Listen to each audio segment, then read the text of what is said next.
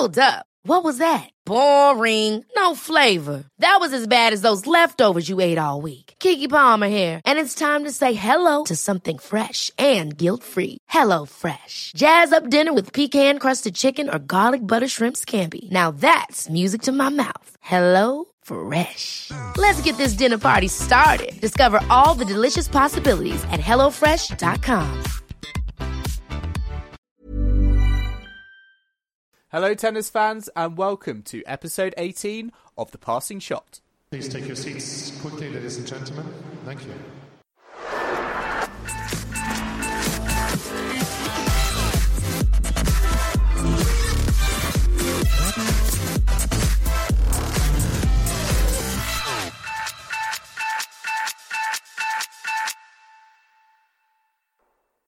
Hello, and welcome to the latest episode of The Passing Shots, your ultimate tennis catch up podcast.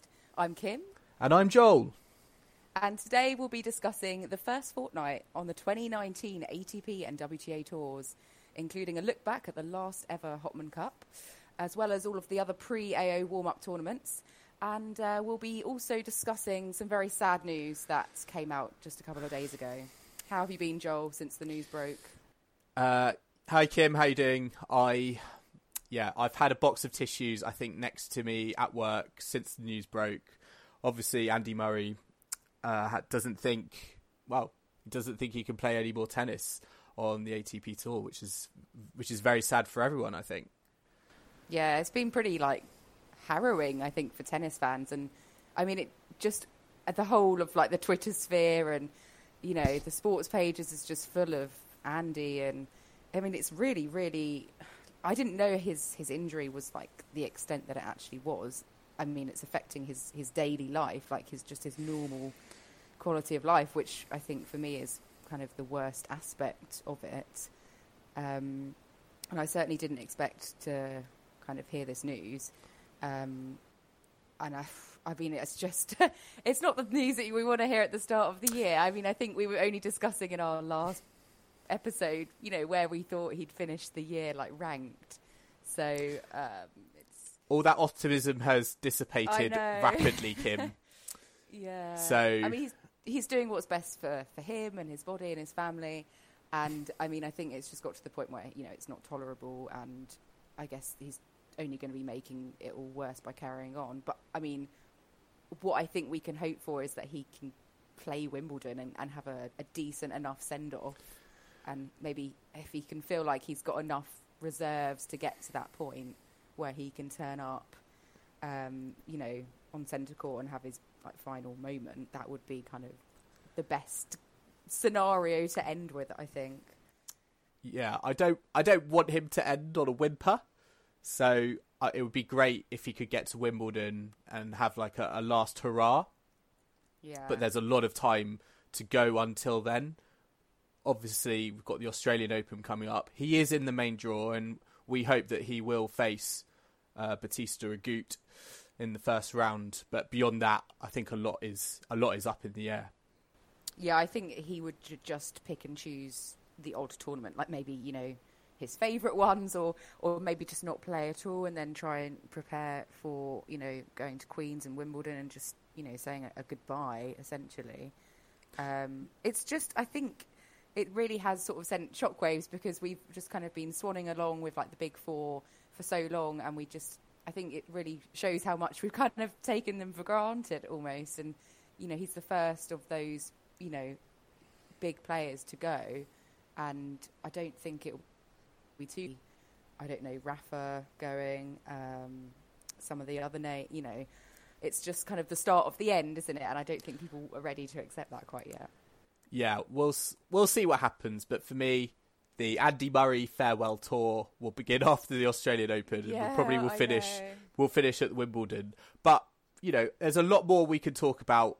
We could save Andy Murray for uh, for another t- for another time because there has been so much going on in the first couple of weeks of the season. Oh, there has. There has so much to talk about. So yeah, we'll have to um, leave Andy for you know a special tribute episode in the future. Um, where shall we begin? So much has happened. Um, shall we go to Perth, for the Hopman Cup? Yeah, so let's let's go to our That was pretty exciting, wasn't it? yeah. I mean, that was. I think there was a lot of focus on the Hopman Cup going into it, given all the new stories about you know these team ten event, tennis events coming up over the last couple of years. You know, with the you know Rod the Laver Cup, and also the ATP Cup, which is this new tennis tournament coming into Australia next season. So I feel like there was a there was a big spotlight on the Hopman Cup, and it was really exciting because actually, uh, you know, this year the the teams that took part it was it was a very high quality field, and we had Roger Federer and Serena Williams both there, which added I think a real kind of sense of occasion to the event. It did, yeah, and, and, they finally, you know, got to play each other in a in a competitive. You know, it's not a ranking event or anything, but it, they finally, you know, we got the match that we wanted. Uh, so that did, you know, create quite a bit of sensation. Um, I believe Federer and Bencic won that, didn't they? Yeah, they did against Serena and Frances Tiafoe. Um, and then Switzerland obviously went on to win the Hopman Cup for the second year in a row and that was a really dramatic final. They beat Germany, and I think it literally came down to the last point. And it was just a really great way, I think, to if you know if that is the last Hopman Cup, it was a really great, you know, it was a bang to end on. Yeah, and it is like it's the only mixed event that we have in the calendar, and I think it is going to be sorely missed um, because it's just it's very unique, and I don't really know whether there's going to be maybe like an equivalent tournament next year because you know they've got the ATP Cup that's coming in, but that is a purely men's tournament. So I'm really not sure if you know there's, there's maybe going to be a WTA equivalent or maybe some exhibitions that could be uh, created to be like you know mixed events. So it'll be interesting to see. But I think you know the Hopman Cup has has served an excellent yeah you know purpose, and it's just you know been a really nice pre AO like tradition and I think it will you know, certainly be missed from the calendar. Um, but uh, yeah, we'll, we'll, we'll, we'll, live to see what happens to the ATP Cup next year. It's going to be across Sydney, Brisbane, and I think another city that's yet to be decided. Yeah. So we'll we'll see, but I hope see how that goes. I still hope going forward that there is a place for mixed, you know, mixed gender matches, you know, mixed mm. doubles matches that bring together things you don't see every day. And the Hopman Cup, I think, shows, you know, obviously Federer and Serena this year, but also looking back on other years as well. You know, they've had Marat Safin and Dinara Safina play. You know, the only brother sister yeah. pair to both reach yeah. number one in the world. Yeah, uh, they played for Russia in 2009. You had Boris Becker and Steffi Graf. Only time in their careers that they played with each other uh, in 1992 and also you had like some comical moments, um, and you could go on YouTube and, and check this out, Kim. But you had in 2011, you had five foot five Justine Henin trying to reserve, return the serve of six foot ten John Isner. So you've got these kind of unique matchups, and I just hope, yeah, in the, going forward that mixed mixed doubles has this sort of platform to to sh- you know to show off what's so great about it. Absolutely. I'm, I'm actually going to go onto YouTube and look, and look up that moment because if I was Justine Henin, I would have just like run away. But yeah, amazing. so, uh, number two on the, I don't know, things we learned from week one of this year's season, we had uh, a bit of a breakthrough from a certain Bianca Andreescu who reached the final of the Auckland tournament. Uh, Joel, have you heard of Bianca Andreescu before? Before now? Uh, she certainly didn't feature on my tennis radar. Yeah, I mean, she's come out of for yeah for me. She came out of nowhere in Auckland. She came through, came through qualifying, and she she really made a name for herself by beating back to back Grand Slam champions in Venus Williams and Caroline Wozniacki. The uh, match against Williams was particularly uh, eventful because she won 11 consecutive games. So wow. she won 6 7, 6 1, 6 3. But from love 1 down in the second set, she went to 5 love up in the third set. You know, and against someone like the caliber of Venus Williams, that is you know, absolutely fantastic. Yeah, definitely. And she also beat Wozniacki, didn't she? Who's the reigning Australian Open champion. So, I mean, going into AO, like she's uh, certainly going to be one to watch.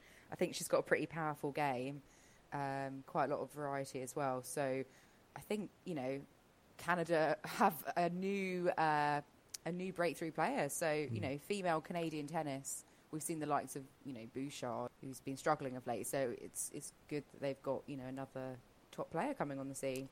Um, so yeah, it was a, it was a and sh- we should just say actually that she lost to Goerges in the final. So Julia Goerges won that tournament. So again, goes into the Aussie Open with some good form there. Um, Yeah. so number three of things that we learned this week. Um, The comebacks are on. Kim. The Comeback comebacks are on. Comebacks are on. yeah. Uh, so we had Thomas Berdych, didn't we, who got to the final of Doha. Yeah. Uh, of uh, yeah. No, sorry. Of uh, was it of Doha? Yeah. Yeah, no. Qatar Open. Yeah. so that's Doha. right. Yeah. Um, yeah. Berdych very um, what should we say? Up and down last season. Hmm. Only managed to play 22 matches and decided to bin off the rest of his the rest of his season. um, he dropped out of the top 50 as well, um, which was the first time since 2005.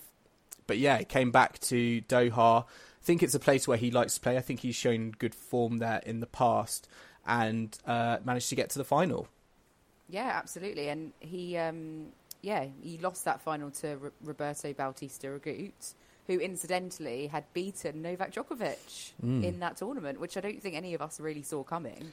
Um, I mean, he's one of those players that when he does put it together, he can, you know, pull off a shock win. He's very sort of consistent and, you know, a real battler on the court. But I mean, I, I certainly didn't see Novak losing to him. Uh, you know, I thought Novak would have steamrolled that tournament. Yep. However, you know, good on RBA. Um, and incidentally, you know, he'll be playing, as we said earlier, Murray uh, first round Aussie Open, which we'll be discussing in our next episode. Um, we also had Jo-Wilfried Tsonga, though, um, who's been away for a long time with a an injury, and he was also back in action. Yeah, again, again, he kind of stepped on court, didn't look like he'd missed a step, and it's amazing that some, you know, some players can, you know, some players can do that. He missed seven months of 2018 with a knee injury, and again, he'll go into Melbourne full of confidence and will be, you know, similar to Berdych, one of those sorts of, I think, dark horses based on their previous. You know their previous um, their previous results at Grand Slams, and it shows that Yeah. they're getting back to their best. No, definitely. I mean, if you've got you know natural talent and ability, and like you know, if it's just really an injury that's holding you back, it, it you know proves that um, you know those players have got the right mindset and determination to keep coming back. So good on them. Good on them. Um, right. So number four, number four, uh, Nishikori uh, has actually managed to win a final. I think we we've lamented Nishikori on this podcast because he keeps getting to finals and then losing. But he actually managed to win one, so Absolutely. he's broken his duck. Yeah, absolutely terrible record in ATP finals. I think going into Bris- the Brisbane final, he was on a lose streak of nine consecutive final losses. And yeah, it pretty. for someone of dreadful. Nishikori's, you know, ability, I was looking looking back to the last title he won, and it was February 2016 at the Memphis Open. I don't even think the Memphis Open exists anymore, does it? I I didn't even know they had an open in Memphis. So there you go. I'm I'm pretty sure it's got one of the more interesting. Uh, tr- it had one of the more interesting trophies with like maybe Elvis or like like, a Elvis? guitar. Yeah. I think I think might be wrong on that, but um, yeah, he hadn't won a title since um, the Feb- Memphis Open in February 2016. Yeah, but came up against you know came up tough opponent in uh, Daniil Medvedev, but came through six four three six six two. yeah. Uh, so he won Brisbane, um, which yeah he beat uh, he beat. Oh, he won that one last year. Was Kyrgios won that last year, didn't he? Yeah, I Um, think just so. trying yeah. to think because I like the Brisbane tournament. I've been to it. It's it's a really good event, and I always feel like that's quite a good um, indicator of, of yeah like form going into AO. So we'll we'll see we'll see what K does uh, over the next fortnight. Um, and then our fifth point of uh, of the season, well for week one anyway, was uh, we had uh, some surprising. Some, some surprising results in a tournament which I think it's new. It's it's in Pune in India, and uh, we had some kind of funky facts from that one. So we had Karlovic, blast from the past, Ivo Karlovic. Is he the tallest player on the tour? I'm not sure. Must be. Um, he made the final of Pune. And do you know how old Karlovic is now? Well, I was going to say, Kim, he's he's not only one of the tallest, he's also one of the oldest because yeah. he's 50, 40 years yeah. old. 40, yeah. So he got to the final, lost to Kevin Anderson. Um, can you guess what happened in that final? Um, was it three tiebreak sets? yes. Oh, of course. Shock. Big shock there. Absolutely massive shock. Um, so yeah, Kev uh, won his sixth ATP title to, uh, to when he won Pune. Yeah. So again, he's one to watch. I- you know. He's been yeah. so solid, hasn't he? Kev? Yeah, he's very solid. But I think the most interesting thing that came out of that final, which I didn't realise, was it set a record for the combined tallest final in the Open era, according to the ATP website. It beat the previous record held by Anderson versus John Isner. So uh, at the 2013 Atlanta Open. So I think that was I think that was quite interesting. And also, uh, just go back to the semi-finals. We had Steve Dar- Steve Darcis from Belgium making the semi-finals, and what was interesting about that was the fact that he went into that tournament unranked. Unranked. Yep. Oh, how does that happen? So he didn't have any. Well, he must Was he have given a wild card? Uh, yeah, I think so. So he came in on a wild card, had no ranking points whatsoever, and managed to yeah managed to get to the semi-finals as an unranked player, which I you know that can't But that how- can't happen. As, as, So he must have. possible. What has he been injured for a long time? Because Steve Darcis always was like sort of your solid journeyman qualifying for slams. I still remember when he beat Rafa in the first round at Wimbledon. I was there for that match, and I was just, you know, devastated. But yeah, that's uh, well. He, he I assume he won't be unranked any longer now that he's, you know, got No. the semis of Pune. well, well, what's quite what was quite funny was uh, I saw on uh, on Reddit on tennis Reddit someone noted that he was he actually crashed the ATP live rankings. Um, the like the rankings have basically changed, and futures no longer offer ranking points. And if you look at Darcis's ranking, he basically crashed the site because he, according to the website, he jumped nine thousand six hundred and eighty three positions. um, Wow, he's definitely this season's biggest mover. Big- mover Yeah. and shaker. Amazing. Well done, Steve Darcis. Um, here's that's why we're bringing you more fun facts. um, right, let's move forward to la- well the week just gone. So week Yeah. two of the tour. Um, again, more stuff to talk about. Really exciting matches, great tournaments. Let's go to Sydney because for me this was like Aussie stars shining brightly at the Sydney tournament. So we had Alex de Minaur, who um, is only 19, and he's like the up and coming Aussie hope, basically. And he um, won the title, his first ATP Tour title, in, in his home in his home city. That must be Um, a good feeling, mustn't it? Yeah, I know. So you know, for your first maiden title to do it at home, I mean that's great.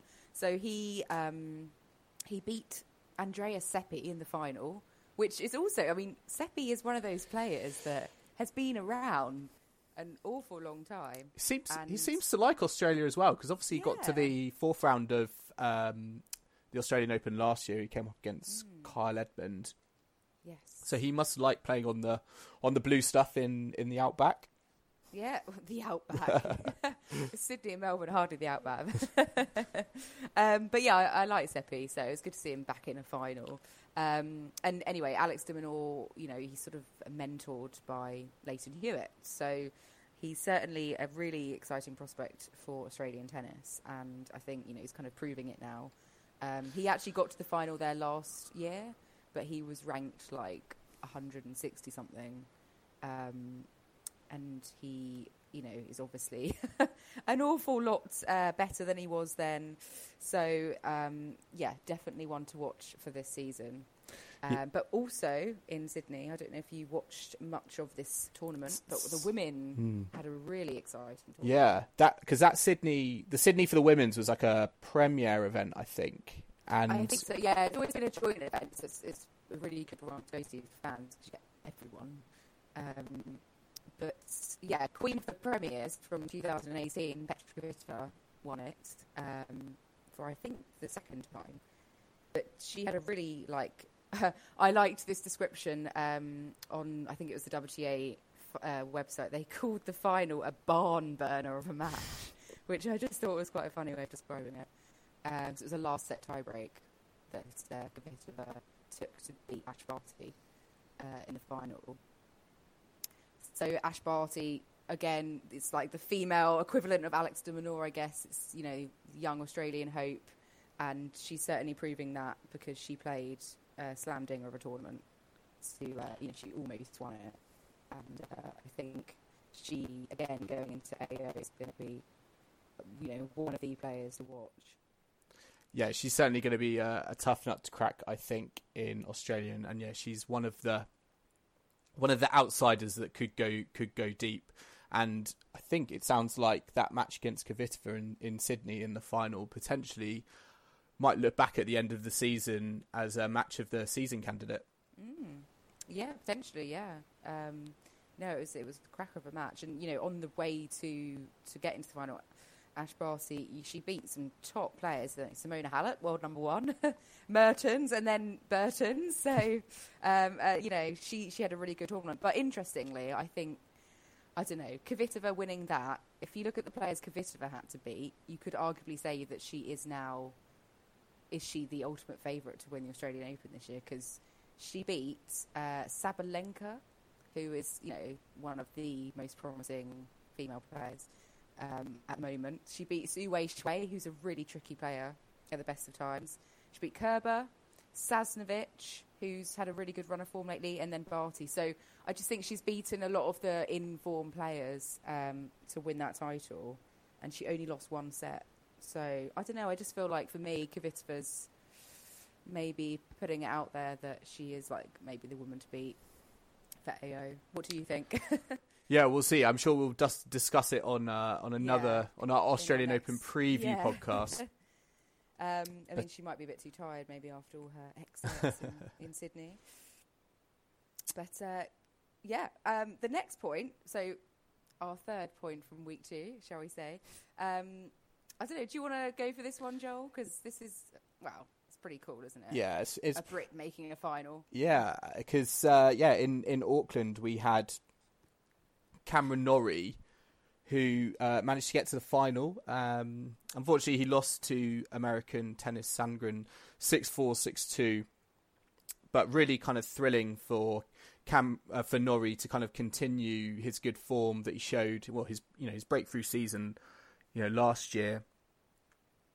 Played really well at the Hopman Cup, which we'll talk about in Brits on Tour, and yeah, he he kind of went through the went through the field, got to the final, and I think he'll be disappointed to kind of yeah not have lifted uh, his first trophy. I think it was there; it was a really big opportunity for him, Yeah. but uh, it it definitely gives him you know confidence going into going into the Australian Open. Yeah, I mean, just having a, a great run of form, just getting matches, like consistent matches under your belt. Um, and I, if it, to do it kind of at his home tournament, arguably, because Mm. he grew up in Auckland, that would have been, a, you know, the icing on the cake, wouldn't it, for him to have got that trophy? Um, especially losing, you know, to everyone's uh, favourite player um, in the final. Um, but yeah, hopefully, you know, he gets more ranking points, more money, more confidence. So hopefully he can build on that. But um, yeah, great week for Cam. Really, really pleased. Especially with the news about Andy, it was nice to have some kind of positive, positive news. Yep. for British tennis. Yep, hundred percent. Um, Yeah, and then uh, we talked earlier about Bianca Andreescu doing so well um, in Auckland, but we also had another breakthrough from a player that most people would not have heard of um, on the women's side. So Sofia Kenin, a young American player, she won the Hobart tournament, um, beating Schmiedlova in the final. So she she's uh, she's just jumped into the top 40 by winning that. She's now 37 in the world. Uh, she had a pretty good uh, run of form to get that, that title. Um, yeah, I think most people wouldn't wouldn't have heard of her, and she's now sort of earmarked herself. She's she's a name to watch, and uh, one to look out for at the slams and beyond.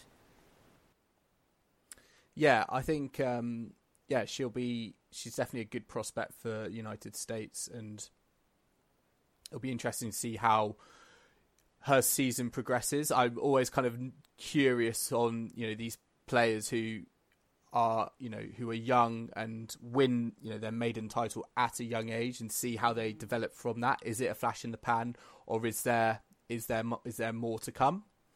And Yeah. you know, for these, I think for these players, once they get to you know playing in the Grand Slams in the main draws, that's an entirely different you know level of of competition. fish. yeah, Yeah. you know, can your you know body handle you know that sort of physicality you know in a sh- in such a short space of time? And so yeah, it'll be interesting to see. Uh, know, how she does in, in, in Melbourne. Yeah, absolutely, absolutely. Um, it's just interesting, you know, you get, you get to really understand like the depth of the tour. You know, all these players that most people wouldn't have heard of, and then they suddenly pop up, win a title. Um, you know, fans just kind of t- attending that tournament. You know, expect that final. Um, but you know, great tennis is great tennis. So, um, an interesting point that I wanted to mention um, about you know this week as well on the tour. We're kind of going into the discussing Brits on tour now, our, our Brits on tour section. Um, I didn't know you could do this, but Jo Konta retired, or should I say, withdrew from a tournament twice. Um, which did that strike you as a bit odd, Joel? Uh, yeah, it was it was a bit odd because yeah, Konta was in. I think she was in the qualifying draw, and yeah, she had to retire from qualifying. But given her ranking, uh, she got placed in the main draw as a lucky loser, and yeah, it did feel a bit kind of counterintuitive. But it's like if she wasn't well enough to play her final qualifying match, were they just hoping, were the tournament just assuming or hoping that she would then be well enough to play in the main draw? But would that not kind of piss you off a bit if you were, you know, maybe like the second highest ranked in qualifying and then fit and healthy and you were then denied the chance to make the main draw? Um, Yeah, I yeah. Know, I just kind of feel like it's take, taking the piss. It does seem a bit. bit, it does seem a, a bit odd, and I, I don't know. Um, I mean, it didn't amount to anything ultimately because Konta No. decided not to play in the main draw. Um, Absolutely. but uh, yeah, very yeah, very fun of a quirk of of of the tour. Yeah, the rule book loopholes. um, so just going on to let's let's discuss Brits uh, British tennis. So Mm. Jo Konta, pretty terrible start to the year with with this sort of neck injury. Not really sure where she's at. If that was just precautionary or if there's you know genuinely something to be worried about. Yeah, she had.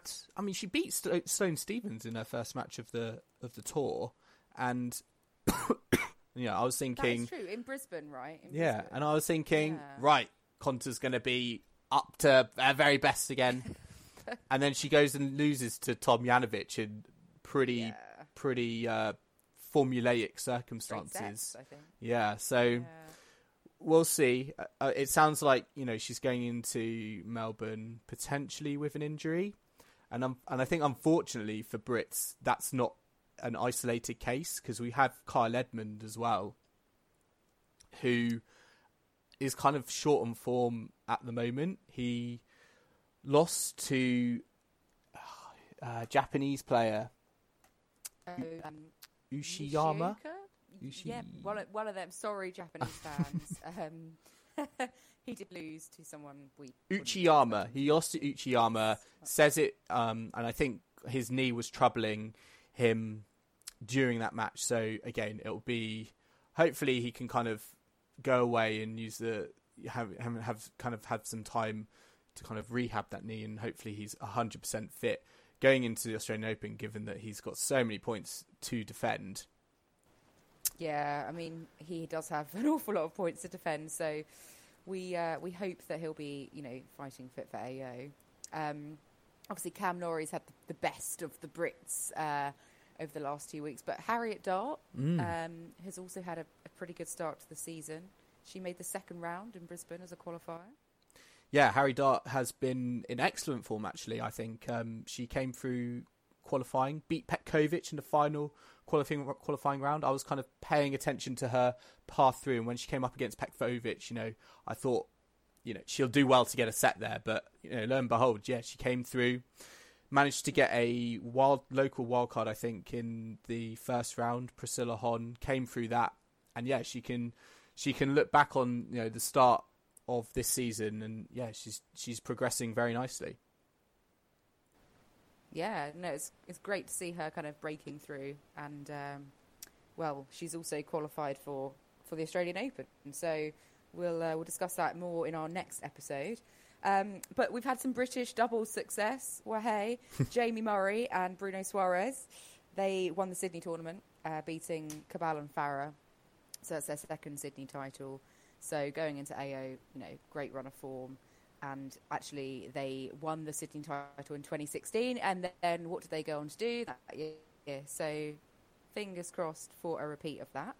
Um, one of our other favourite British doubles pairs, um, Luke Bambridge, Johnny O'Mara, they also reached the final of Pune. So again, promising going into Australian Open for British doubles. And I kind of feel that um, our doubles are at the moment perhaps more, you know, promising than our singles players, but that's another story. Um, so I think that brings us on to our favourite bit of the podcast, Joel. Scoreboard, Scoreboard stories. stories. kind of find some random fact for me to like obsess over. Well, we have. Well, of course I have Kim, and I think we we may have even spoken about this before, but I think it's worth highlighting again. Peter Polansky, his qualifying qualifying record for Grand Slams comes to the Australian Open, goes into qualifying for the men's draw, gets to the final round of qualifying, comes up against Kokinakis. Unfortunately, he loses 6 4 6 4. Now, this puts him in a position where he could get a lucky loser spot.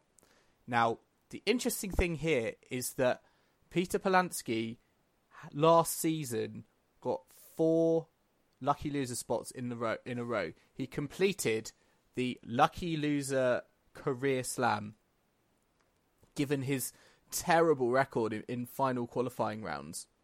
Um, he's lost seven um, at seven straight at seven. He's lost at the stage in seven straight majors, and yeah, in the last four, he's received four spots. But having looked tonight on whether he will likely get one in um, uh, for the Australian Open, it doesn't. It doesn't look likely. So I think the streak, Oh no! the streak is ending. Kim, the streak is ending. Maybe they should just yeah, like as a you know he should just be the the the reserve player, like just sit on the like subs bench for like every tournament going. I mean, what what a stroke of luck! Imagine if he'd gone on and like won, Yeah. yeah, or like at least you know got to the quarters or something. I mean, Well, Kim, I think his crazy. his luck his luck I think has run out, and yeah. This Oh, time round. Peter Polansky. I love their name, Peter Polansky. It just rolls off the tongue so nicely, doesn't it? Way. Um, I've actually never watched him play. I don't think Hmm. so. Maybe if I'm next at a slam, I'll go check him out. Assuming he's Yeah. you know got a lucky loser. but maybe maybe don't check him out in in a final qualifying round because the No. chances are he's probably going to lose it. Yeah.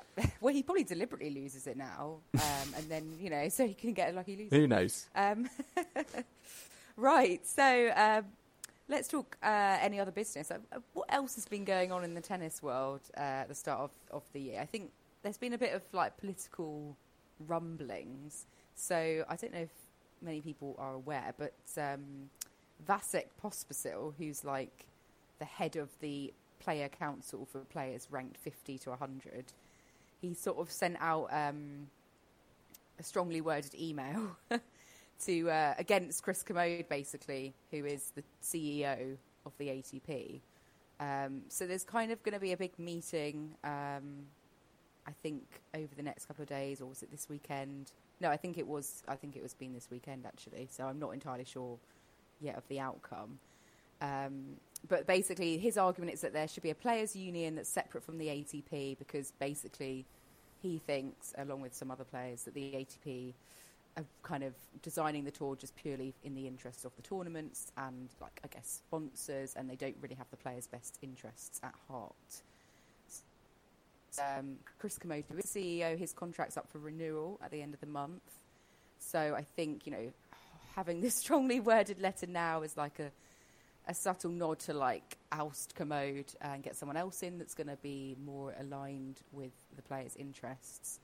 Um, so there's a bit of politics going on. I guess most kind of casual fans wouldn't really be aware of of the kind of internal uh, politics of the tour, but I mean, I, ultimately, I, I personally am in support of, of what the players want because they're the ones grafting on the tour, and you know, if they're not happy, if they're getting injured, you know, we know it's such a long season.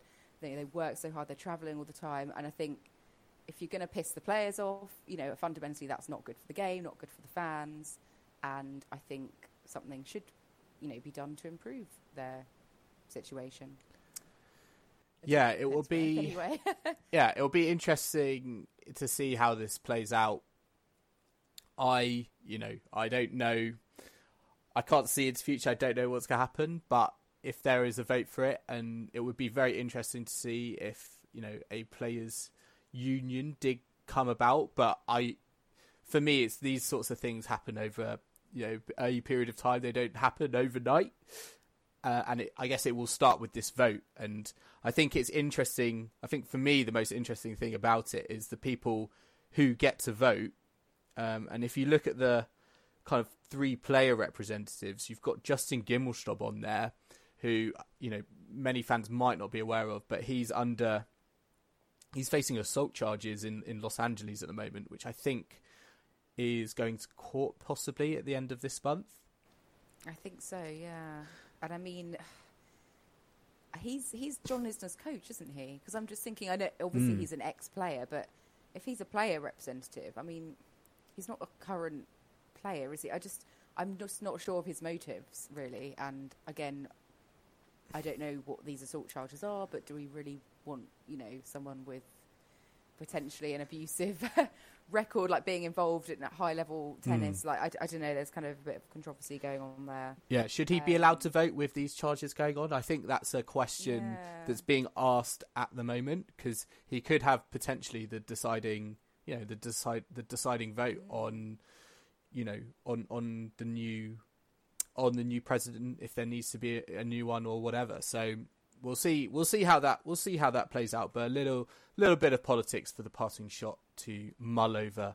Um, yeah. Also, I mean, I don't know who, I don't know who uh, elects the player representatives. You know, like how democratic is this whole system? So, um, but yeah, maybe that's for another another another day. But on a lighter note, on a lighter Oh note, yeah.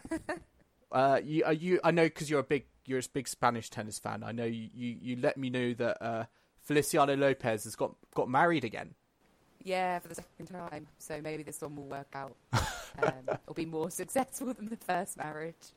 Yeah, was, I've just moved back to Spain, and it's on all the like Hola magazine. So yeah, congratulations. Judy Murray won't be very happy. Will she? she likes she likes a bit of Deliciano. Yeah. Yeah, cool. So I think that kind of concludes our first episode of the new season. Looking back on the first two weeks of the tennis tour, this has been the passing shot. Of course, you can listen to us, subscribe to us, download us on all your podcasting platforms out there iTunes, Spotify, Google Podcasts, to name a few. Obviously, give us a follow on social media as well our Instagram account, or on Facebook, or on Twitter. And we'll be back with the uh, next episode, which will be about the Australian Open and previewing the men, women, and doubles draws.